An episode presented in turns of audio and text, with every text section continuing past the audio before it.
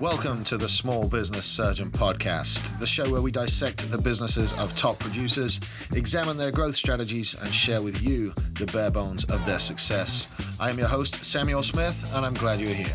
Let's operate.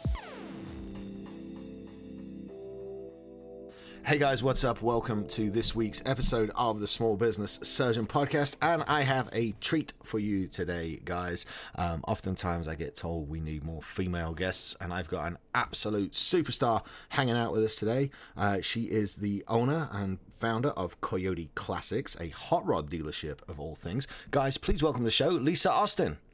Hey, everybody. I'm so glad to be here. Sam, thank you so much for having me today. Oh, you're you are more than welcome, my dear. I, uh, I mean, how, how, do you how do you turn down a woman that has like a, a hot rod shop? I mean, come on, tell me all about the the hot rods I mean, and everything. I've yeah. I've been I've been checking out yours website. Um, bunches and bunches of classic cars. You're more like like a, a, just a who's who of classic car inventory out on there. Um, and you know, part owner with with your husband, correct? Yes, correct. We started. My husband and I started this journey together uh, in 2005 from so, our home. And how many times did you try to kill him between 2005 and today? Uh, I'm pretty sure I haven't stopped trying to kill him, and vice versa. I mean, we make it, we make a great pair together, but you know, we also because of our different views, will we have that adjustment. We have to switch hats. So. Kind of makes that world go round. Um, all right, let's let's get into the story of of Lisa and let's talk a little bit about your background and uh, life before 2005. Were you always like an entrepreneur, or did you come from a uh, a world of of regular people where jobs were the uh, order of the day? Sure, I would say I would definitely came from a world of regular people. I grew up in the West Desert of Utah in a very small, small community. My parents, uh, I grew up in a mobile home. They both worked very, very hard for everything that they had. Mm-hmm. The majority of my childhood growing up, my dad retired early. My parents were an older couple, and my mom worked. So I'm used to seeing the mom um, being gone and working a ton of hours. So she worked as a civilian for the United States Army. Okay. And by the time of her retirement, um, she had worked right alongside the commander and and all sorts of things. So she really worked her way up from nothing as well. So she they always instilled in me that I could do anything if I set my mind to it. And so but that's where you got that work ethic, right? Absolutely, yeah. So then I moved to Iowa where I met my husband, and his dad had a used car dealership at the time that I had met him. And my husband was working concrete, pouring concrete and mm-hmm. foundations for homes. And I had encouraged my husband to learn a bit, little bit more about the car business, which he had no interest in. Uh, but I kept, I just saw something there and I saw some potential. Mm-hmm. And so I encouraged him. And uh, finally, he decided to go learn some more about the car business and worked alongside of his dad, um, managing and, and all of this. Um, a lot of sales guys. I worked there with him. I'm sorry, a what? Of, a lot of sales guys cut their teeth in the car business. I mean, it's it's yeah. It, it's like a rite of passage for for many of us. I I spent several um, several stints selling cars, owned a car dealership myself. So you know, it's yeah. uh, that's why when this interview came across my desk, I was like, hell yeah, I want to talk to the girl that has the car dealership. Oh yeah, yeah, for sure. So it's it's that's kind of how we got started in it. But we both worked for his dad for a little while, but then. Mm-hmm you know being a young couple with with two young babies at the time we just needed a little supplemental income. So he started selling the classics because that's what he's always been um, a fond very fond of and so have i. So we just started selling out of our garage a little bit and then well, it just blossomed over time. You don't get the same smell of, of rubber and petrol with a, uh, a modern car that you get with driving uh, a mid 60s Camaro or a, a 69 Boss Mustang, for example. So true. Um, do you think that's just something that is in somebody's blood? I think so. Yeah, I think so. But I also am, am seeing that the younger generation is definitely finding more interest and love for these cars as well. You know, movies like Fast and Furious and those type of movies really have generated a lot of peak and interest to these kind of cars. Of course, they, yeah. right. They just don't they don't make them like they used to. You know, the solid metal and the growling motors and it's the motors. It's, it's how do you how do you add how do you add the sound and feel of a big block to the acceleration of a Tesla? That's my question. Yeah, Just, it doesn't sound right, you know. no, like, no. how do you how do you get over that? yeah i know i i don't know um yeah i just i'm not really sure how to answer that question because if i imagine a tesla like cruising down with a growling motor it just is it just Like- doesn't i can't put it together that piece in my brain. Dude, when you've got a cammed pushrod motor that's that's actually struggling to uh, to to stay uh, running because of the the height of the cam and the amount of the lope it's got and the man the smell and the vibration and the noise there's nothing like it. So uh, yeah what's do you do anything with the retrofits? I've seen a couple of uh, 60s mustangs with full uh, electric powertrains in now going down the drag strip in stupidly fast times. You'll touch on any of that? Yeah so we um what our dealership does is we buy and sell mostly. We're a lot like your newer used um, car dealerships. So we don't do any restorations. We do some work and we help make them be a little bit better for our customer uh, we do sell the resto mods that you're seeing you know the upgraded motors and the transmissions and things like that it's not something that we install ourselves You- but you we are you- seeing more and more of it Man, because yeah, man, you take a modern powertrain and put it in a classic. Oof, that just that'll do it for me. But we're getting a little bit off of the uh, off of the business questions already. I'm stuck because I, I browsed around that website of yours and I'm already in love with a couple of the Mustangs on there. Um, hard not to be i know we have a great inventory right now so mhm. so so what's it? to come What was it like um, making that transition into owning your own dealership? What were some of the initial lessons that you learned right out the gate in 2005 and said, hey, maybe that's not a good idea that we want to try that again? Right. So for us, um, you know, we had gained some experience working alongside his dad, but I remember when we had the opportunity, we had been selling so many cars out of our home that the state had actually said to us, you know, for state licensing, you could only sell up to 10 cars as an Yeah. individual and you have Mhm. to get your dealership license. Yeah, so in, in Texas it's five. Yeah. Mhm. Yeah, and so because we were operating out of our our farm home, we had to map out an area where our lot would be, where our you know all these certain requirements. My my children's toy room quickly became an office, and the kitchen table is where we closed our deals. And so that was, I think, a little bit scary for me as well. You know, inviting people I didn't know into my home and making those transitions. And I also remember looking at my husband and saying, So we're going to feed our children, diaper our babies on the hopes that somebody is going to buy a car from us. Because that's what we would, where we, we were all in. And, and my husband's very good with what he does. And he says, We got it. So we just never looked back. It was always a forward thinking.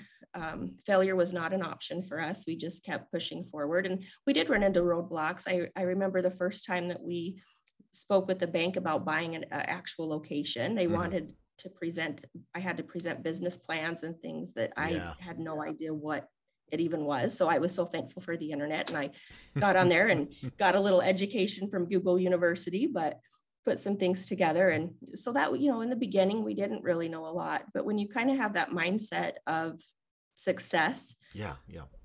you just you have a choice to make you know you can choose to give up when the times get tough but again my mom used to always say tough times don't last but tough people do so do you true. want to be you know i don't think anyone really goes into business to fail i think people go into business and then realize how hard it is and then they realize Mhm. that maybe they're not as strong as they thought they were to keep pushing forward um, but for us it was we just never had that conversation Yeah. about failure. So, So- we just found ways to navigate through any challenge that came to us. What what was the biggest challenge that you faced as a startup? Sure. So um, part of the challenges, I think, is mostly just learning how to be a business partner with your spouse. Mm. Yeah. I That's think something that- I I failed at that terribly. So Yeah, I it is. It's, that, it's a yeah. big challenge. And Mhm. Chad and I have always been a really great team. We've always said we're better together, but there's definitely some challenges that come with that because you really have to learn when to take off that hat, you know, and it makes it a little easier now that we're no longer working out of our home. We haven't done that for many years. Yeah, yeah. Um, you know, there were times when I was bringing babies into the office and it's just hard to remember to, okay, this is a business setting, you know, not a family setting. So now we physically do the motion of switching the hat around and we're mm. like, this is business hat now. You know, right. this is personal hat. And we try really hard to not talk that business, but I, I guess when, when we're at home and and vice versa, but it is difficult. I think that's our biggest challenge. Yeah, I can imagine because it, it, it's very easy when you go to work to come home and have a break from work. But if I if I live with my business partner, it seems it seems that that seems to be an ongoing theme over and over during the course of my day is hey there's no relaxation time. It's all work. Do you guys keep separate calendars now or do you guys like work together as a team? Yeah so we've always worked together as a team. Uh, i focus mostly on business operations and the financing part of it and the systems within the business. Mm-hmm. chad's focus is mostly buying selling uh, he works closely with the mechanics and the customers. So we each definitely have our line in the sand. Yeah. And then when it comes to crossing over that, we don't really do that a whole lot. You know, there are times that we'll question maybe a system or something come up or arise, or we'll consult each other always with both things. But we've never really been crossed lines that way. So I think that's helped a lot. You know, it's yeah. It's, this is my kind of like it's my kitchen, get out kind of thing. Yeah. Mm-hmm. You know, so yeah. I I totally get that. It's been. so a lot of people think selling cars is fairly easy. Um, and I can certainly say it's not. There's a lot of work goes into it, uh, especially on the back end of things. Um, was there one real thing that stuck out that surprised you um, about selling cars? Maybe something you weren't quite aware of that jumped out as like, oh wow, this is uh, much different from what I thought. The only thing that I feel is different than what I thought is just the fact that everyone, the type of inventory that we sell, mm-hmm. and so many people across the globe have a story about them. Oh, so for me, oh, wow, yeah, that was that was where it was like, oh, this is not just a car dealership. This is something very unique and very special. What What is your favorite story? Come on, you. Um, there, there must be a there must be a golden so, customer story that stands out in your mind. Yeah, you know there is truly so many of them, but my favorite ones are just when a father son come in and they or and now it's an adult. The son is now an mm-hmm. adult, mm-hmm. and he's bringing in his younger son, and they're talking about the dad's talking about how oh my dad had this this car and he taught me how to do everything under the hood and now i'm i'm looking for a car to to do that with my son and yes. that generational stories we hear that very frequently and for me that is the most important thing and the thing that i love is that family value and in today's world i i feel like the classic offers more than just a cool car to drive down the road but it offers an opportunity for for dads and sons or even moms and sons or moms mm. and daughters to to learn something together and it's something that the, these classic motors are something that you can work on and repair. They're yeah, not. I never thought about that. And, I never thought about that. You know. Um, yeah. So it's it's just something that that I. My my truck, I, my truck has got this eco thing, and it's part electric and part petrol, and I don't know how it works at all. And you know, how am I expected to teach my boy to tear down a pushrod motor? like, yeah. I, I don't get it. I'm I, like, I grew up in a shop. I owned a dealership, and I am I'm still a little intimidated to open a hood on on a new car. But I can right. set I can set the timing on a classic quite easily. Absolutely. And yeah. The, the, learning curve's different. I never thought of that at all. The, the, the joy you must get from a multi generational sale because you're you're you're not only selling the experience of, of grandfather and grandson and father bonding you you're actually selling like uh, an actual practical asset that the, the grandson can take and learn on and, and you know can continue being being practical. I i just think that must give you guys so much joy. It does. I we we don't just sell cars we sell dreams we sell memories we sell yeah. you know that's that's what we do. We keep those memories and dreams alive for people well, it's, you know, that's the most incredible thing. But one of my questions is, what's your favorite thing about owning the dealership? I'm just going to check that off right now and not yeah. even bother to asking it because it must just be such a rewarding, uh, a rewarding thing to do. So, um, all right, let's take a look here. What do you think is going to happen in the future for you guys and for the classic car market as a whole?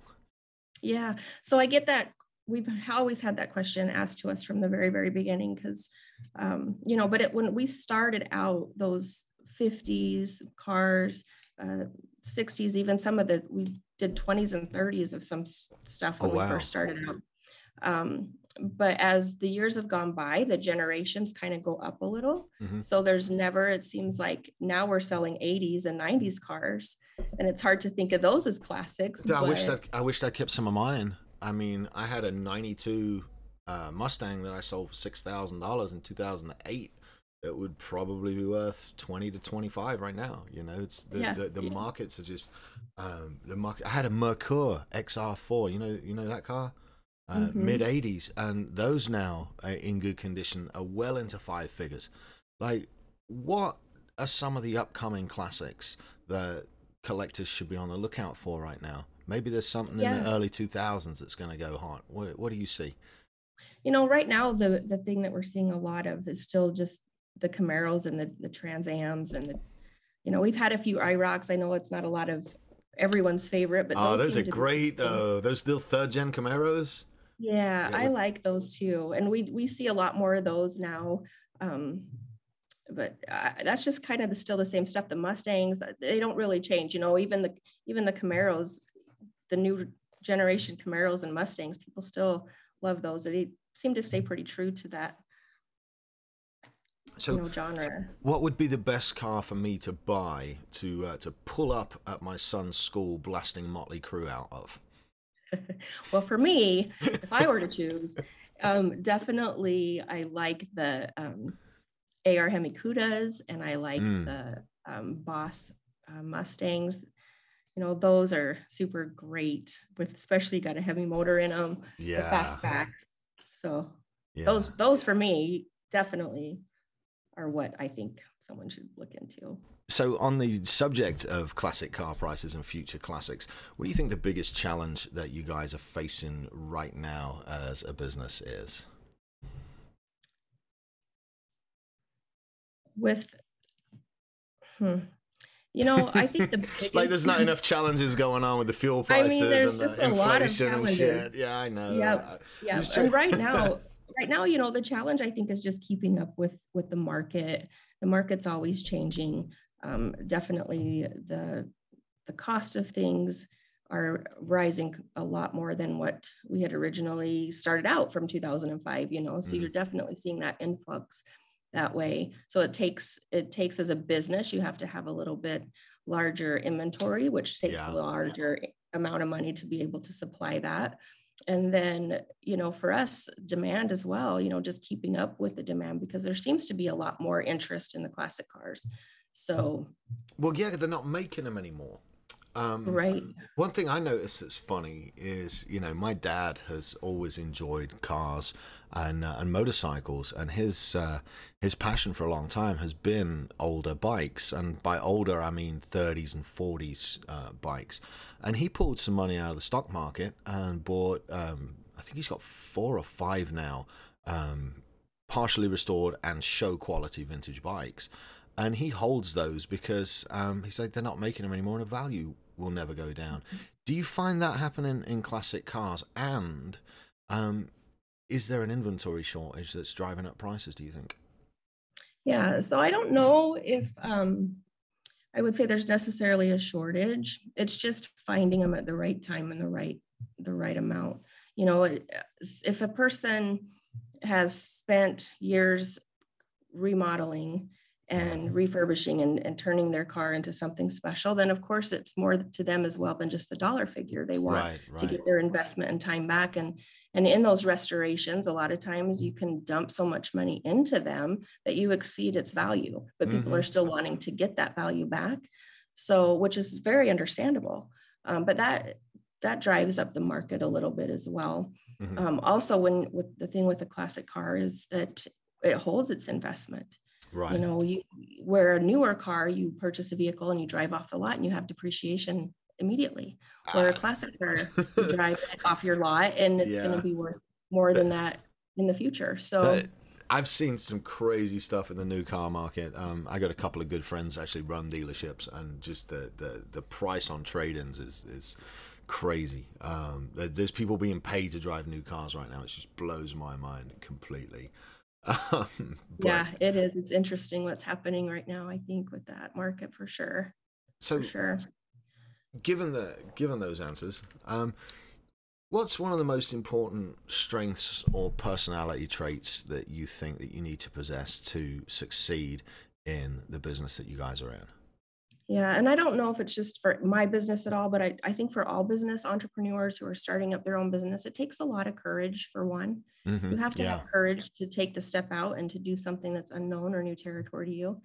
You also have to have the strength to push through when things are challenging you have to have a mindset that is able to fluctuate and maybe if you're focusing in one direction and it's not succeeding in that direction be a little creative at how do you adapt to that um, whether it's adapting to whatever challenge you know you have to learn to adapt if you don't rock with the wave then then it doesn't set you up very well for success and the other thing is you have to believe in your yeah. capabilities yeah. you know the belief in yourself is where i think a lot of people um, fail because the outside world, and sometimes especially those closest to you as an entrepreneur, fight against you the hardest. Yeah. And that's really difficult. Just get because, new friends. Just get rid of yeah, them. yeah.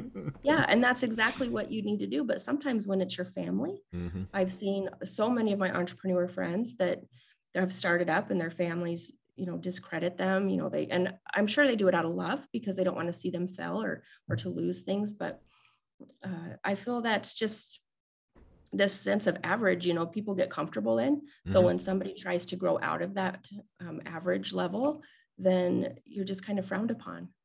And so it's easy to crumble under that because you don't want to disappoint the people that you love the most. And then you start doubting yourself. So for an entrepreneur starting out, what I would say to you is just to keep confident and believe in yourself. If God put that thought into your soul, it's there for a purpose.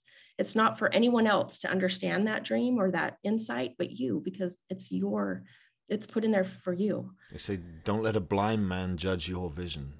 Mm-hmm. Absolutely, absolutely. So that that actually, no wonder you got recommended to come on the show. Um, because that, that, well, no, that that mindset stuff's very real. Um, I think an important personality trait for entrepreneurs is a little bit of ignorance as well. Because if they knew just how hard it was uh, to succeed, most of them wouldn't even begin. Now, you touched on mindset and you touched on the people that surround you and making sure those people are a positive influence on you. What's a couple of tricks that you use when your mindset gets a little way off and you need to pull yourself back to being Lisa, the superstar entrepreneur? Give us a couple of yeah. little, give us a couple of little pointers there to keep that mindset right.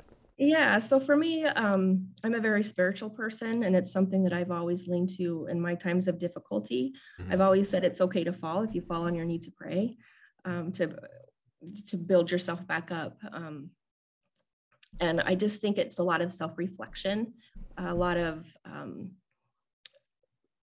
meditation. You know, mm-hmm. think of where your vision is taking you and why it's taking you there uh, a lot of times it's getting to know yourself as a person. In, in life, we get pulled in so many directions that we have a tendency to lose sight of who we truly are. I feel it's really important that we take time to, to know that. We need to journal, um, write what we're feeling and why we're feeling it. Mm-hmm. Sometimes it's a conversation that you need to have with those that maybe aren't as supportive to you that you wish you were. Because, like I said, you can take on other people's negativity and doubt. Mm. Um, you know, a good yeah, book. A I, there's a lot of um, there's a lot of great help self-help books podcasts things that you know i listen to to keep myself and spirits motivated but the main thing is is that belief you just have to continue to believe in yourself despite what the world says amen um, yeah. you have a choice you know you have a choice in life you can't you can't choose what gets thrown at you but you can choose how to respond to it. And so many people in my life have chosen to not respond well and to give mm-hmm. excuse after excuse. And it never served them ever. No, ma'am. And um, so I've I've learned to not let life affect me that way. You know, you have you have a choice. Mm-hmm. And it's how you choose to live your life that's going to make a difference to you. No one else. You Only know, you can make a difference in your life we don't allow excuses around here. We have a saying about excuses. So fuck your excuses. Um, but exactly. in reality, everybody's got excuses. And, um, you know, I went over the very same thing you were just saying earlier. I went over that with the with, with my team this morning. Um, you know everybody comes in we all do a great job we all put our excuses down and we all get along with uh, with what we have to do for the day so uh, yeah man mm-hmm. it's it's really interesting to hear you talk as much mindset stuff as you do given the fact that you're in uh, a blue collar in well you know typically blue collar industry what you'd think mm-hmm. with car dealers do the guys around you respond the same way? Do you permeate this through your business using core values and Absolutely. stuff like that? Absolutely, we do. That is very important to me and my team. And, you know, I, what it's important for my team to understand is that they're all a part of our success. Mm-hmm. It was once, you know, when it started out as our business, it was mine and Chad's business, and we looked at it as, in a way, our child that we were raising with right, the rest of right. our children and now it's it's at a point where it's not just our investment and everyone plays a part. And we've seen you know our staff come in and they're down in the dumps and life personal life has thrown things at them and and maybe they've quit believing in themselves as well.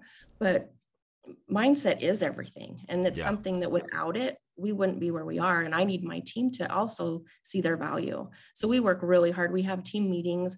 We do some inspirational things. We encourage each other um, you know we're all spokes of a wheel and we're all trying to get the same the same yep. goal and and really i think just in general in life we're all part of the same wheel mm-hmm. you know we're all fellow travelers so anything that you can do to lift encourage and inspire others that's exactly what i'm about I, I love it. I, I want to know if, if, if you had to write a book right now, because I did poke about on your website and uh, there is no book.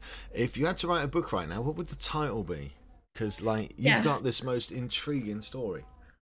Thank you so much. So I have actually considered um, a book, and uh, you know, when I was growing up, my mom had a very famous line, and she would say, "This is bullshit." She would recognize things going on in our family that are the kids and whatnot and she would yell and scream and say how this is bullshit. We need to you know get out of this. And i don't think that's unique I, to your mum.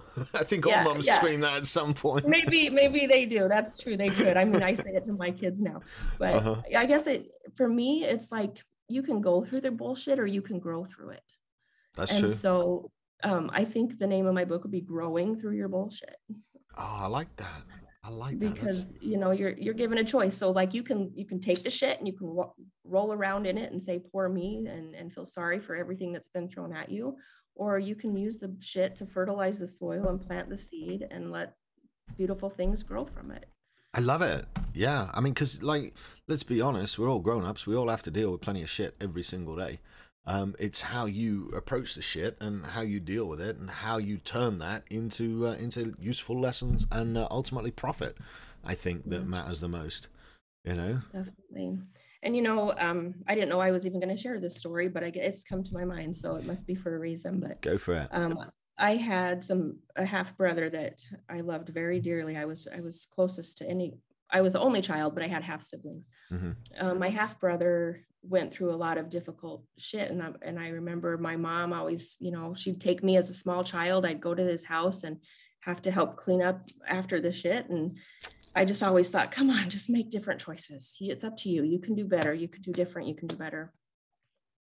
And he just never did you know he never did.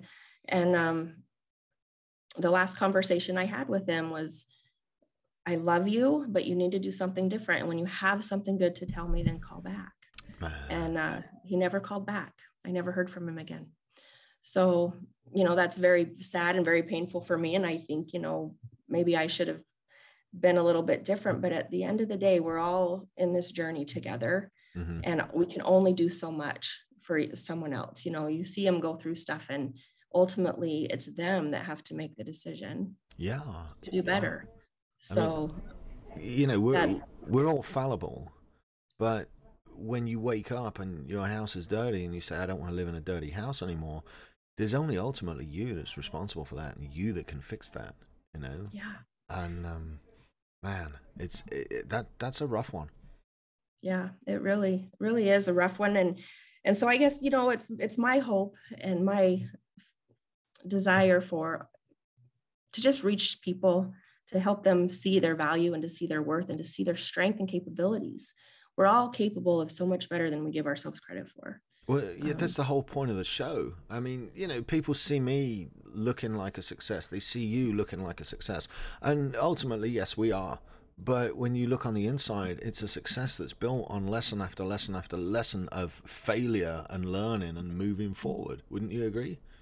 Oh, absolutely. I was I was once told um, in some of my self improvement things I've been through, but I was told write your write your goals down for yourself, and then at the end of the week, evaluate those goals. And if they if you've completed them and achieved them, write a W next to them. And if you didn't, it's an L. Mm-hmm. So instantly my mind says, oh, I'm a loser. I'm a loser if I don't if I don't complete those things. And and the person said, no, it's a lesson. What did you learn from that? You know, so I think if we have a little change of mindset, if we stop looking ourselves as losers for things we don't accomplish, but just take them as that, like you said, the lesson and the value that comes with them, and then do something different to make it better so you can put a W next to that next but time. On the other side, though, you only ever see the L's. That's a that's a really big problem that I've been struggling with. Um, is that you only ever see the L's, you see the shit that went wrong. And the cool thing about stacking those W's up is you may have five L's on a page, but you may have 15 W's. Well, if you don't write those down, you never see the W's and you only focus on the L's. And it, it, it entrepreneurship's fucking mindset, yeah. man. It's it's getting yeah. that mind it's right. All mindset. And you're right, you do have to celebrate the wins no matter how small they are. But if you don't focus on the lesson by those L's, mm-hmm. you can't improve. And that's how our business, how Chad and I, my husband and I have continued to be so successful because we do have bumps in the road. We do have things that have knocked us down that we're not prepared for. Mm-hmm. Um, but if you don't look at it and say, what can we do different next time? How can we change this? What what can I learn from this? Then you can't continue to grow, right? Exactly. All right, I'm gonna put you on the spot. What's the biggest thing you've learned in the last couple of years? The biggest thing that I have learned is that I'm too hard on myself. Mm. That I think as individuals we're our worst critic. That's true. And That's very I, true. You know, how do you balance that, that though with holding yourself accountable? Because if if the thing with me is like I don't have a boss. I do whatever the fuck I want. Right. You're the same, right? So I have to have a system in place that holds me accountable to me. How do you deal with that?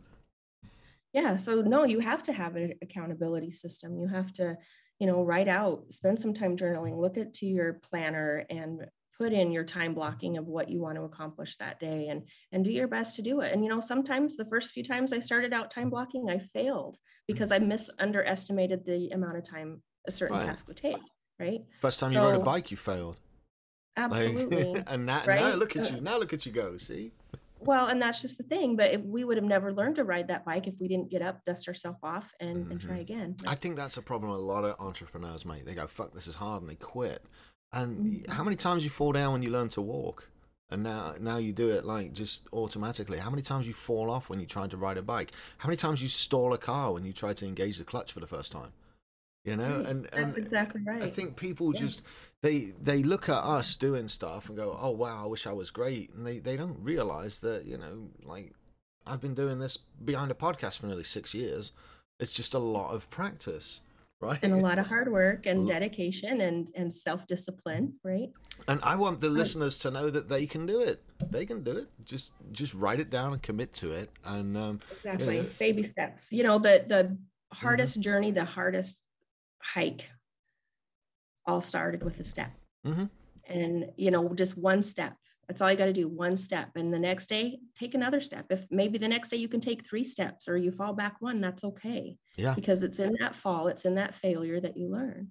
You know, if you don't, and that's your opportunity. That's when your choice is is placed before you. Is when you fail, you have a choice. Are you going to say, "Oh, God, I really suck. You know, I I failed here," or are you going to look at it and say, "Okay, yep, I, I acknowledge that this this did not go right, but what can I do different? How can I make a better outcome? That's where the secret lies. I you know, because if you if you keep looking at your failures and start having that self-doubt, that self-negative talk, then you will quit and you will fail. So it's mind mindset is everything. I have to say, you know, you know, who are you who are so wise in the ways of business? This is wonderful. Right.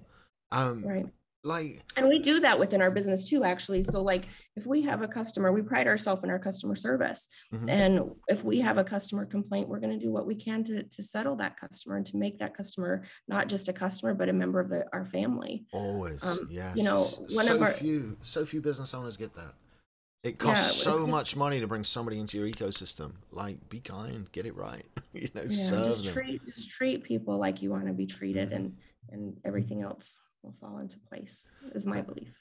So, obviously, you didn't learn all this overnight. Um, it was definitely learned over time. Um, are there any standout coaching programs or mentors that you have subscribed to that have really made a difference for you on this journey? Why, why yeah, are you laughing at me? I don't know. like no, I'm just I love it because there's so many. It's hard to, but the most um, influential ones in the beginning for me uh, were Ed Mylett. Mm-hmm. I love his his outlook and I love his positivity. Um, him a man of faith as well, so I was able to really resonate with him very strongly. And then, um, oh, let's see, my mind just went blank on me.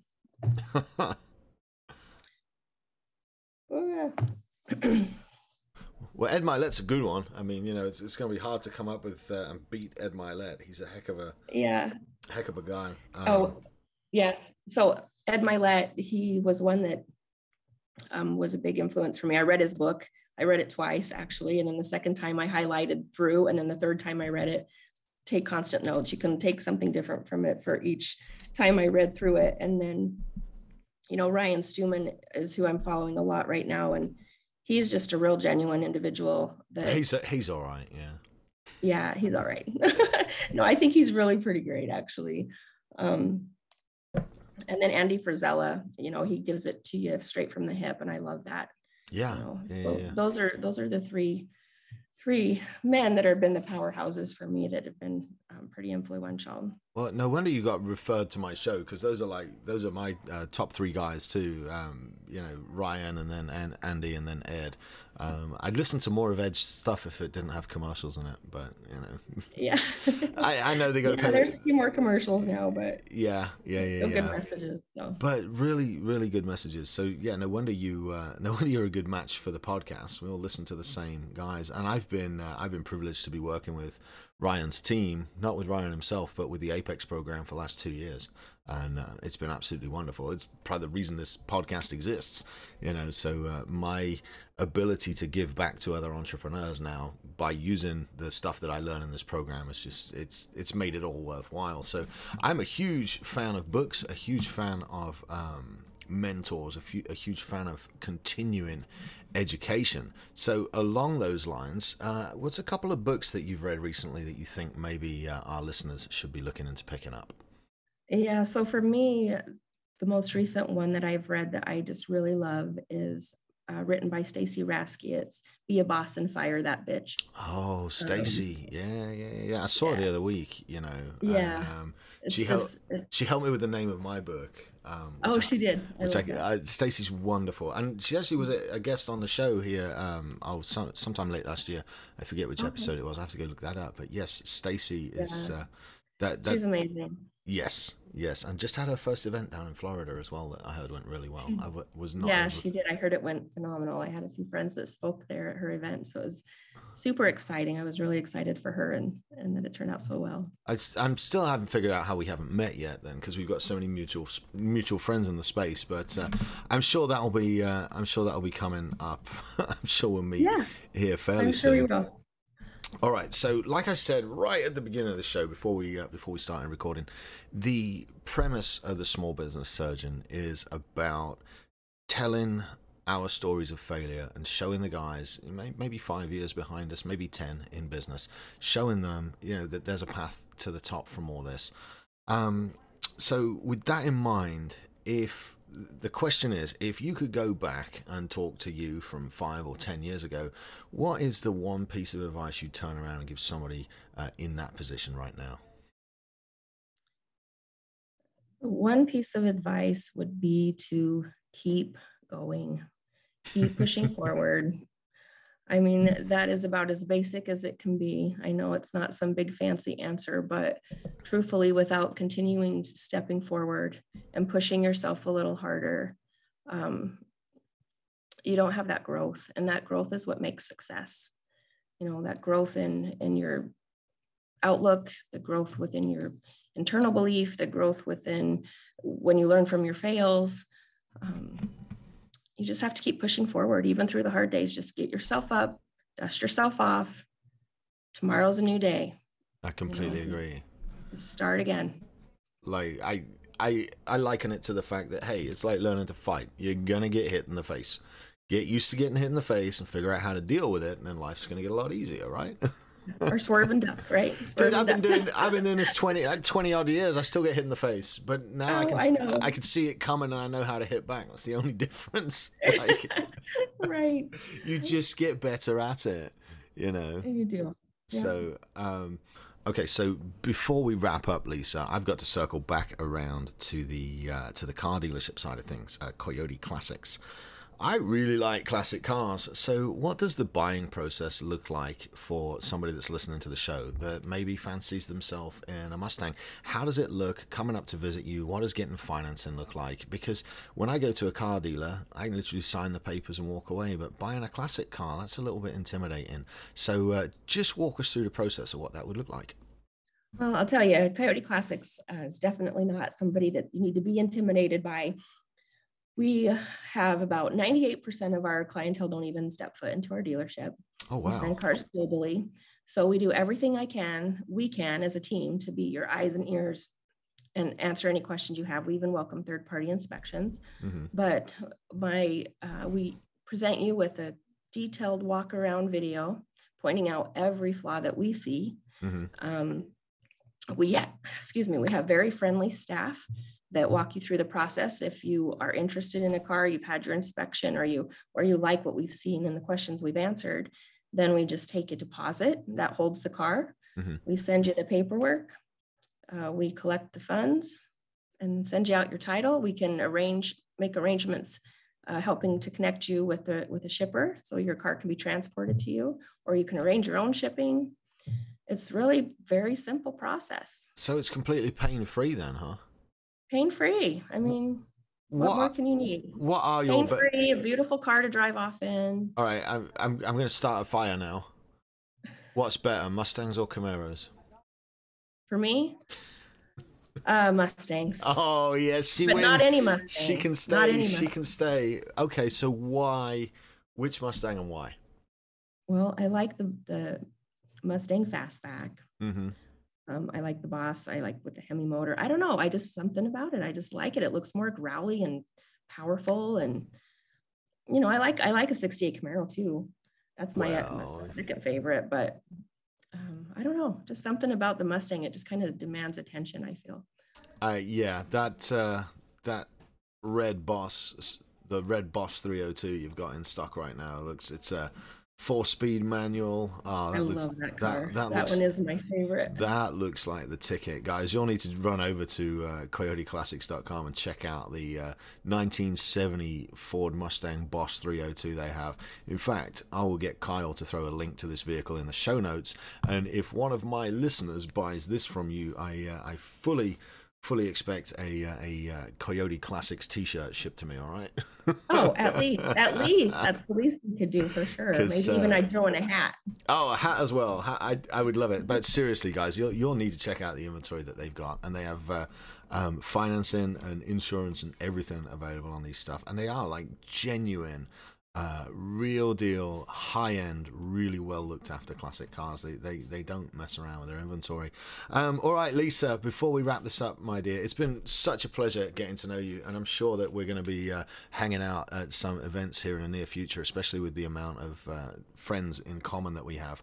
Um, where can the people follow you online? Where can they follow you on Instagram, Facebook, all that good stuff? And um, how do they get a hold of you if they want to buy a car?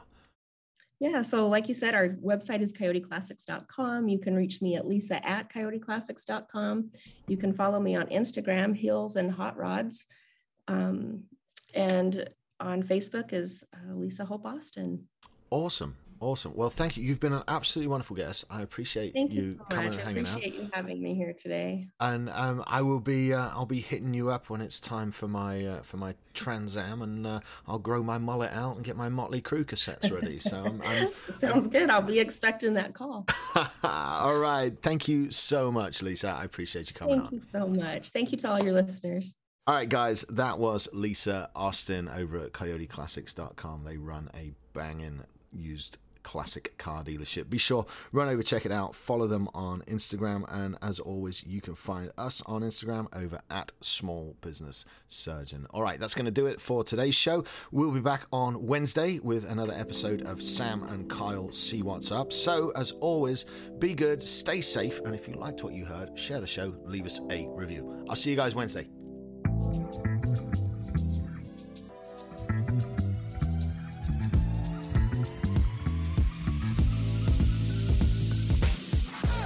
This has been the Small Business Surgeon Podcast. If you've made it this far, you clearly like it.